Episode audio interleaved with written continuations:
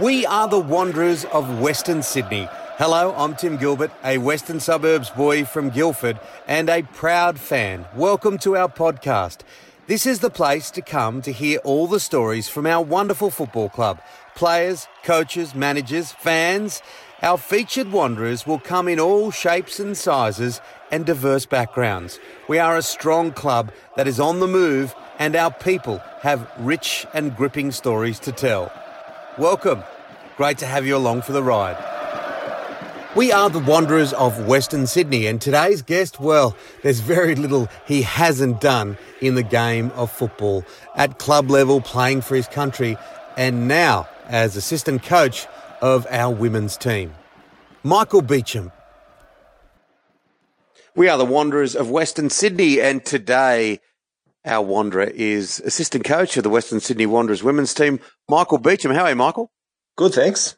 It was a good year, wasn't it? Uh, obviously, you always want to win a title, but to come from where the team was to the finals and fourth position, it was a good year.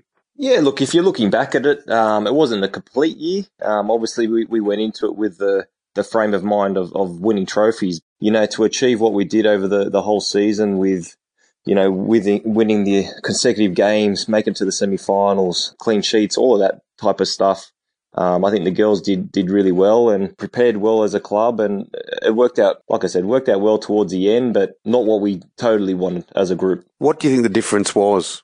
Ah, uh, between us and the past years? Yeah. I couldn't, I, to be honest, man, I couldn't tell you, but you can only sort of comment on what I was. I wasn't part of the, the squads before that. So mm. I just know that uh, under Dean, you know, we, we sort of had a plan. Uh, he, he had the style of play that he wanted in his head. We worked hard at getting the girls to understand that style. And I think it showed in, in the, the games, you know, that we had won and, and beat teams that we wouldn't normally give a challenge to, you know. So I think collectively everyone was on the same page, as well as the girls who come in, the unity between all the girls. There's, there's so many things, mate, that you can put towards being the, the success that we had last year. Mm. Uh, compa- and like I said, comparing it to the the years before, I couldn't really give you an answer. Um, that's probably more a question for, for Kath, I suppose.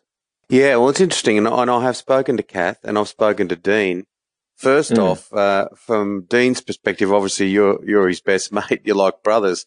Kath yeah. felt like she was watching a, uh, a WWE verbal sometimes when you two guys were, no, were hammering things course. out. It's a, it, it's a unique relationship. Yeah, look, I think without a doubt in, in that environment, you've got to have people that you can trust and have open conversations with. And Dean said, we're like brothers, mate. We've known each other for many years now. We've played overseas together. We've played in a number of clubs, both uh, overseas, A League, and NPL together. And I, I, think it's even though the, the conversations get heated to a certain extent. At the end of the day, his word is final, but um, I think, you know, our, our conversations are like that because we're pushing each other every time and asking the why as to why you're doing something. And just like the girls themselves, you know, they ask you the why every session and you have to have the answers for them because, um, if you're not believing what you're putting onto the field for them, then how are they going to follow suit? You know, so I think uh, in, in any working relationship, you're going to have little arguments, but it's about uh, for the better of the team. And, and, you're so right. Transparency and honesty and being upfront, and you don't have to be rude about it, but everyone walks away a lot better informed than just sort of hiding from an issue or not discussing discussing a point or not raising something uh, when it should be raised. Agreed, agreed. And you know, you like for myself and Dean, we um, always went into it and said we'll never forget being a player. You know what it was like being a player. So as a player, you always want that same, like you said, transparency and the honesty from the coach. Um, even when you aren't playing, and as hard as it is to, to hear those words sometimes, you know, I'd rather hear that from a coach than them going around in a different way, and you sort of find out down the track as to why you weren't playing or as to why you're doing something. And, you know, it's, it's in any work, working field, really. You know, unfortunately, it doesn't happen all the time because there's always people out there trying to, uh, I suppose, belittle what you're doing or, or bring a scenario down. But I think only ever having those open conversations is going to be for the better of the team, really. Kath Canuli, she's a gem too, isn't she? Yeah, look, she's been around the club for a long time, mate. My daughter went to one of her holiday clinics today and she's she has them running really well. She lives and breathes the breathes the club, so great to have around the, the girls and you know have that experience there. And it is good to, to, to have a step in the past, the recent past as well, because Kath's still only a young woman, but she can remember when the women's facilities were like you changed behind, uh, you know, a blackboard and uh, you had to wear men's jerseys and the, the exponential growth of, of women's football has, has really gone forward at a, at a big pace. Yeah, for sure. And having that uh, facility that we have there at Blacktown, you know, like Kath said, with the women's side of things, I know that they're training very early in the morning and sometimes out at uh, Mount Druitt, Penrith, and places like that. And to have what they have now, the girls coming into their own change room and being able to use the gym that the boys use and use the fields that the boys train on, get to play at a Bankwest. I think it's a, a massive step forward for the girls' game because at the end of the day, mate, they only want to be treated like professionals. They train like professionals. So it's just the whole scene around the women's game has changed a lot and it's for the better of the game. You know what I mean? So if you go down to see the amount of girls playing on weekends and, and things like that, it's just brilliant. My daughter alone plays for AC United. They're in a local club and there's some teams that they play against have three or four girls teams, you know, so it's, it's definitely moving forward on that side of things. I think as a club, um, they've made some big steps as well because, you know, when I first arrived at the club, we were doing similar things where we are changing with the office staff, you know, behind a little dividing board. So it's, um, I think some of these new players coming in see the facilities that they have, um, but don't really totally get where we come from initially until they sort of get a grasp of seeing the photos that are around. And, you know, you speak to JT now as well and see how much he feels the club everything's moving so forward for the club itself. It's amazing, isn't it? Like the facilities, and you've had the opportunity to play overseas, and you've played for your country, and you've seen how things are at the top. We really are talking a facility which is world class. Yeah, look, mate. Um, if you go there now on the M7, you drive past, you see the amount of football fields that we have out the back there. I don't think there's many clubs around here that have anything close to that. You know, even overseas, you do get a couple of clubs out there having that amount of field, but within walking distance, it's, it's brilliant. You know, uh, I think the average punter can come along and sit out behind the fence there and, and watch a session as well. It makes you feel like a footballer. You know, when you come into that environment, you got your own gym. It's pretty good, mate. It's pretty good to be a footballer, especially at the Wanderers nowadays. Yeah, you and I both grew up in the Western Sydney, uh, in Western Sydney, and to to see a facility like that for people is really aspirational because they can actually, uh, you know, if you if you want to be a football star, well, you've got this this enormously, you know, uh, wide and varied football environment right on your doorstep. Yeah, look, mate, it's uh, it's great because you think about back in the day, you had Marconi, I suppose, was one of the biggest clubs going around with the setup that they had, with the amount of fields that they had out the back there, and and even that was only a couple of fields, really, you know. So obviously, there's a bit more comp- competition coming into the West now with a new club, but I think with what the Wanderers have as a setup and and the pathway from a junior level coming through and they've shown that in the past couple of years with the amount of kids coming through through the system and, and getting an opportunity to play first grade football. I think it's it's brilliant. It's brilliant as a whole, and I think every family gets to drive past that facility there on the M7, so it's it's pretty good. Absolutely. How, how do you identify or, or, define the change from being a footballer to a football coach? Look, mate, it's been, uh, to say it's been easy. I w- I wouldn't. Um, you know, the whole transition of actually fin- finishing up football to to finding my feet again in, in normal life's been pretty hard. And I think most sports people sort of go through that stuff. It's even like changing a normal job. If you've been in a job for 20 odd years and all of a sudden you're not doing that same thing again, you sort of feel a little bit lost. But look, I'll be honest with you. Going back a couple of years, it was never really something I had opportunities to go into to coaching, but it wasn't something that I, I really aspired to in that moment. But having a conversation with Dean back couple of years ago and, and, getting a chance to help him with the 20s at uh, the Wanderers uh, really changed my view on on coaching and, and I enjoyed it. You know, I enjoyed the man management side of things and just seeing the development of the players as well. It's, it's been really good. And look, I've got a lot to learn still. Like you, you never stop learning in coaching and I'm still very fresh in that side of things, but I've, I've enjoyed. I enjoyed last season and um, what it gave us as a club and getting to know the girls on a personal level as well and seeing their change throughout the season was just was was brilliant you know and that's when you walk away from it you say that's why you're doing it you know it's um it's been good ever since you were a boy and then into Westfield Sports High and your early days of uh, of playing top grade football you did it for a long long time what what was the real difficulty of walking away and hanging up the boots for the final time? Look, I think when you know the time's right, you sort of you accept it a little bit better. Um, after my time finished at the Wanderers, I went overseas for six months by myself, and that time my daughter was only three months old, and my son was just over two years old. So I, I left them all here, and, and, it was a it was a tough time over there by myself. You know, obviously I was away a lot playing. Um, so it would have been better for them not to have come because they would have been by themselves for a lot. But having that time away and actually seeing you know, what it was like and, and missing my family that much. I just thought I couldn't move them around anymore. Obviously the opportunity at Wanderers had finished. So I had a couple of other opportunities to go, one overseas and, and two back in the A League, but I just didn't want to move my family again, you know, so that's sort of what made my decision. The first couple of months is always easy because you're enjoying life. We, we just bought a house. I was doing a lot of stuff around the house, and but as time wears on, you're sort of looking for that next pathway. So, um, yeah, it's it's a big transition. But to to say I regret that decision, I think initially I, I was missing it a lot. Just the change room, you know, where you're around the boys all the time, and you get to have that banter all the time, and it's hard to find that win- winning feeling. But to be honest, I found that again in coaching. I probably over celebrated sometimes if you can do that um, with some of the wins we had last season. But it's very close to the feeling that I got as a player. I think when you're on the field and actually involved in the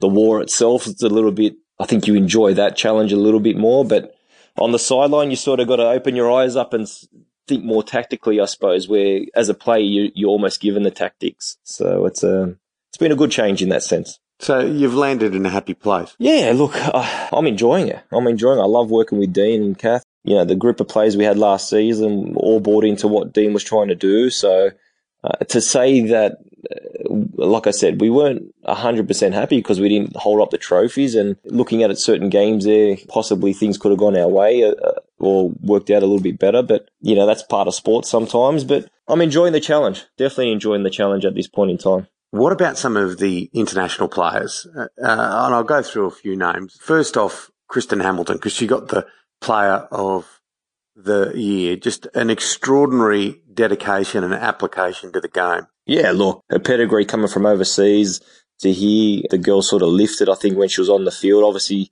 I think sometimes it's harder when you're coming into a system that's a little bit different to, to what you're normally used to. So there was a little bit of an adaptation that she needed to do when she come in to what Dean wanted to try and do. But you know, every time she walked across that white line, it was um, it was game on for her and caused a lot of the defenders some issues. You know, not only with her technical ability but her speed as well. And getting into some very dangerous positions, and obviously having the the golden boot um, showed that as well. Know, I think across the board, the, the, we had a, a, few inexperienced girls, I suppose you could say, that really come in and, and sort of Kristen took them under their, their under a wing a little bit, and you know, when you have those sort of players come in, I think it, it's great for the younger players as well to see, you know, how much you need to improve almost to, to get to that next level. So it was good to have a, what, what about someone like Lynn Williams? And I know that it was sort of a broken season in a way, and the whole idea of being called into the US team. But if people don't know the game of women's football, they won't know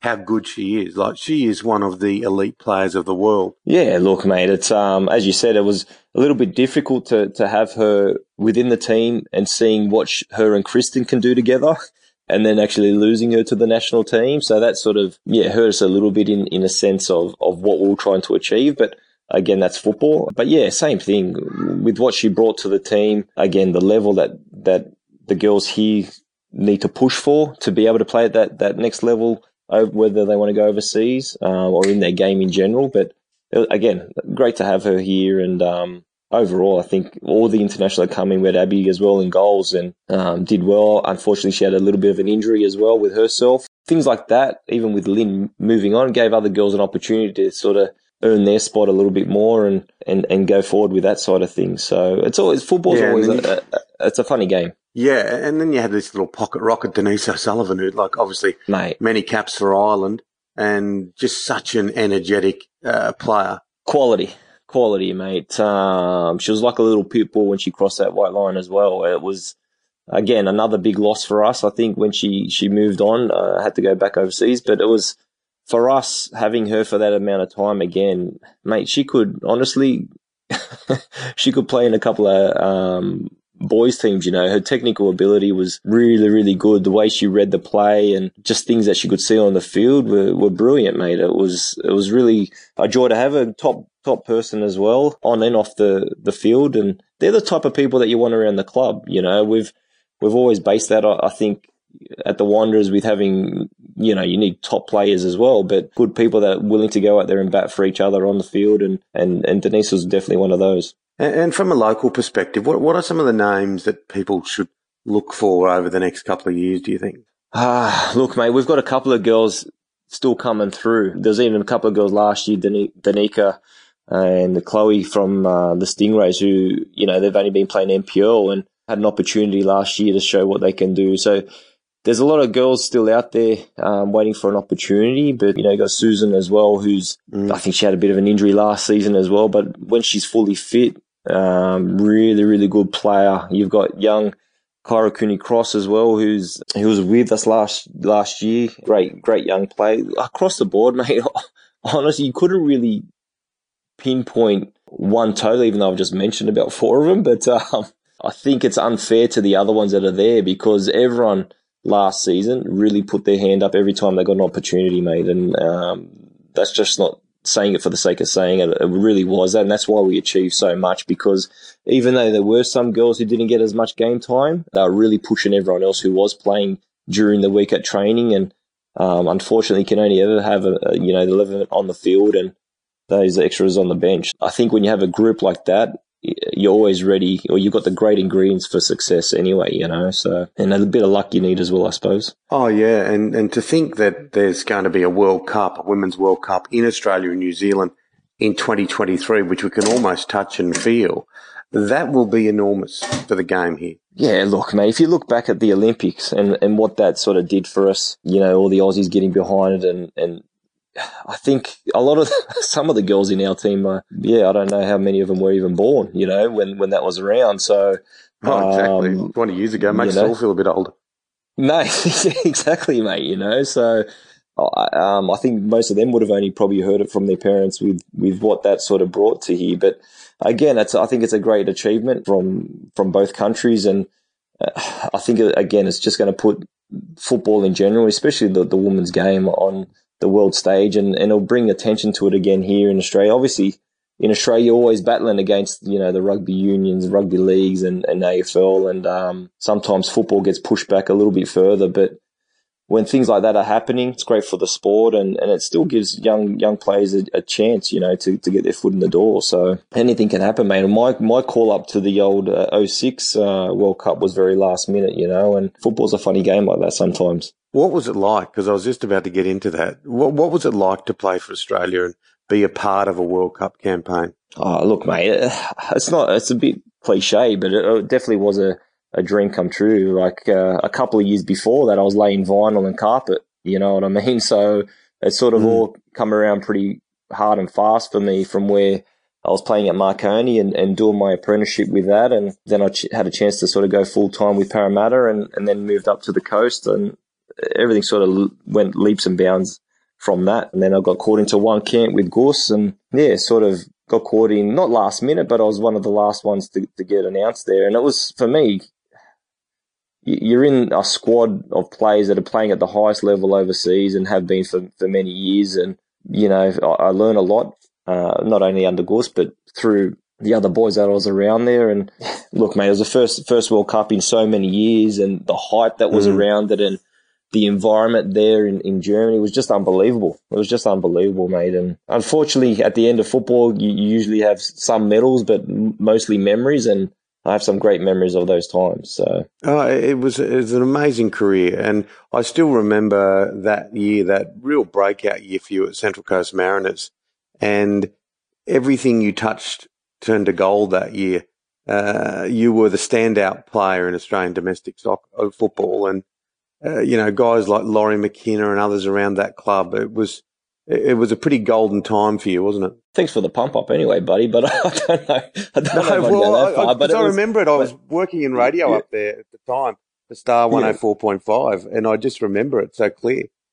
Yeah, look, mate, I think as a squad, Um, we had some great boys there, mate. And again, it went back to the unity where I think a lot of pundits sort of said we weren't going to do that well that first season, and it gave us even more motivation. And um, under Lawrie, you know, he gave everyone that belief that we, we could achieve things, and and also gave us, I suppose, time to go out and bond together. You know, whether it be a day out at golf or uh, a, a night out after the game, whatever it may have been. But that season, it sort of we never really believed that we weren't going to win a game, and it sort of got us to the final. Unfortunately, we didn't sort of finish off the season with that that winning medal, but to get that far and what we had achieved that season was just brilliant. And obviously, getting caught into to the camp that was in Holland at that stage uh, was was brilliant for myself with the national team, and then to finish it all off with the, the World Cup call up as was again another thing, you know. And, and even during that season at the end to to go on with it, myself and Dean went over for a trial in Germany, and and Germany, you know, yeah. we, we moved, yeah, we moved over there together. So it was just, yeah, it was a pretty crazy, crazy year, and it just shows, you know, anything can sort of happen within within a season of football. So yeah, it was just pretty crazy that season. How much did you pick up from people like Lawrie and Guus Hiddink uh, now that you're in a uh, sort of a, a, managerial coaching role? Yeah, look, I think it shows how important it is to to understand what a player's feeling or what they're they're thinking. And look, in football, I think a lot of it has to do with man management, really, because everyone's got as a player, you got different personalities you're trying to deal with, and you know sometimes you can walk away from them, and the other ones you have to sort of try and be, bring a bit closer to to lift them up or whatever it may have been. But as a coach, you, you can't sort of walk away from any issues at all. You have to deal with them then and there, and or over a period of time. And for me, uh, I've always been pretty good at, at um, reading people. Even when I was at the Wanderers, there I, there was a few things that that come up and brought to Popper's attention. And look, I, I, think you can definitely take those traits into to a coach. And Lawrie was great. He he was brilliant at that side of things with the man management. Um, I felt my time under him, but like anything, everyone always has a different opinion of someone or some coach, or you know, it's just whatever it may have been. But Gus as well, with Gus, the way he not only man managed, but the way he read the game in general. He could make a substitution at a certain time and change the game in general. And it was just to see that happen firsthand was, was something pretty special. I think you can only get that with experience sometimes as well. You know, you had many years experience and like I said, I've still got a lot to learn. So on the, on the managerial side of things, I, I feel you're always learning anyway, but in general, I've, I've been pretty good at reading people, I suppose and no doubt very happy that you're still working in the game, of course. And uh, what was it like towards the end to actually play for the Wanderers? Being a Western Suburbs boy who played for Marconi and the Wanderers weren't around when you started, but what was it like to actually be a part of it as a player? Yeah, look, mate, to, to be a part of a startup club is very special anyway, you know, uh, and to, to have it represent where I come from. And mate, the amount of RBB fans that were there and, and a lot of them went to my school or lived in the area that I grew up in was, was pretty special in that sense to, to see in there or you get messages and, um, from people you haven't seen in years, you know, so in that respect, it was, it was very, very, uh, good as a whole because I think it brought the community together and it didn't really matter what your background was, nationality wise or, or whatever. In those first couple of years, it was just crazy because if you look at the first couple of games, even that we had towards, and then sort of um, compare that, sorry, to the end of the season, and the amount of red and black jerseys in the crowd was second to none. You know, um, you couldn't get a seat almost towards the end of the season. It was just the way that everyone bought into it. Obviously, winning helps in any circumstances, but I think everyone bought into it and it was just, I think a lot of people won't forget that in, in a sense, you know. And for me, being named captain as well, uh, again, was something that had never really happened. I'd always been part of like the leadership group or what have you within a team, but I, and not to say that I ever needed a, Uh, an armband to be a leader in a team either. But for me, it was something even a bit more of an honor to be able to walk out first every time with the boys, knowing that, you know, we're all on the same page and we're all going to sort of fight for that same cause. And, and you could see things just got better and better as the season went on. And then we just didn't believe that we are ever going to lose. So, and that's why we achieved what we did. And, and, and you'd been around long enough to realize that that kind of success doesn't just turn up on your doorstep. It, it isn't a, a common thing? Is it winning, uh, winning, you know, winning titles? No, look, mate, the trophies are very hard to come by. I've been in a few grand finals and, and lost them, unfortunately. And, um, you know, it's, sometimes it comes down to a little bit luck on the day, but for us, that's that season. If you look back at the amount of, you know, Popper put a lot of hours into the, the style of play that he wanted to do and, and, and motivating the boys, but the amount of effort that the players themselves as well put in on the field was, I, I don't think anyone had done a preseason that hard before in their life, you know, and that's what Popper was known for anyway. It was just one of those things that after one of the first team meetings we had on an away trip and, um, everyone just knew where we were, where we stood with Popper, where we stood with each other, and what we had to do to achieve what we wanted to uh, achieve. And you could see every session that the boys stepped onto the field that uh, it was only a matter of time before before it all sort of come come together. What was it like when it happened? oh mate, it was um, yeah, look, something very special. I think winning the game up at Newcastle to win the Premier's Plate, where Visconti scored a bomb you know, from, from 25 meters. And I think he ran, I picked him up and sort of tried to hobble all the way over to, to the RBB. But, um, yeah, uh, it was brilliant, man. And then we come back and I think it was Brisbane Roar. We might have beaten back at home to, and then we lifted up the plate after that. I think Shinji scored a couple of goals that game and, um, got to lift the plate up in front of the home crowd. And yeah, they, they, it's, it's brilliant, man, because like I said, at the end of the day, it's all done and dusted. You've got a lot of memories and, you know, a few photos. So the thing I think that was pretty special for me when my sort of time finished up at the Wanderers was we, we played the, the Champions League game there and won that game. And then I had an opportunity to sort of stay out for five minutes on Parramatta Stadium there with my son and he went up and scored a, scored a goal and he was only two years older. That I'm not even. I think he was like almost two. But yeah, that that sort of memory will always stay in my mind because when he scored the goal, there was a few fans there that actually cheered for him as well. So it's I think it just showed the unity that we had between us as players and and and the fans themselves. You know, so it was um, yeah something very special those first first couple of years for myself. Well, Michael, congratulations on what has been a or what was a fantastic football career and and now in the early stages of your managerial coaching career. Uh, may it go on for a long, long time and be very, very successful. Thanks for being today's Wanderer. No, I appreciate that, mate. Thank you very much. For more information on the club, visit wswanderersfc.com.au. We will be back soon with another story from one of our Wanderers of Western Sydney.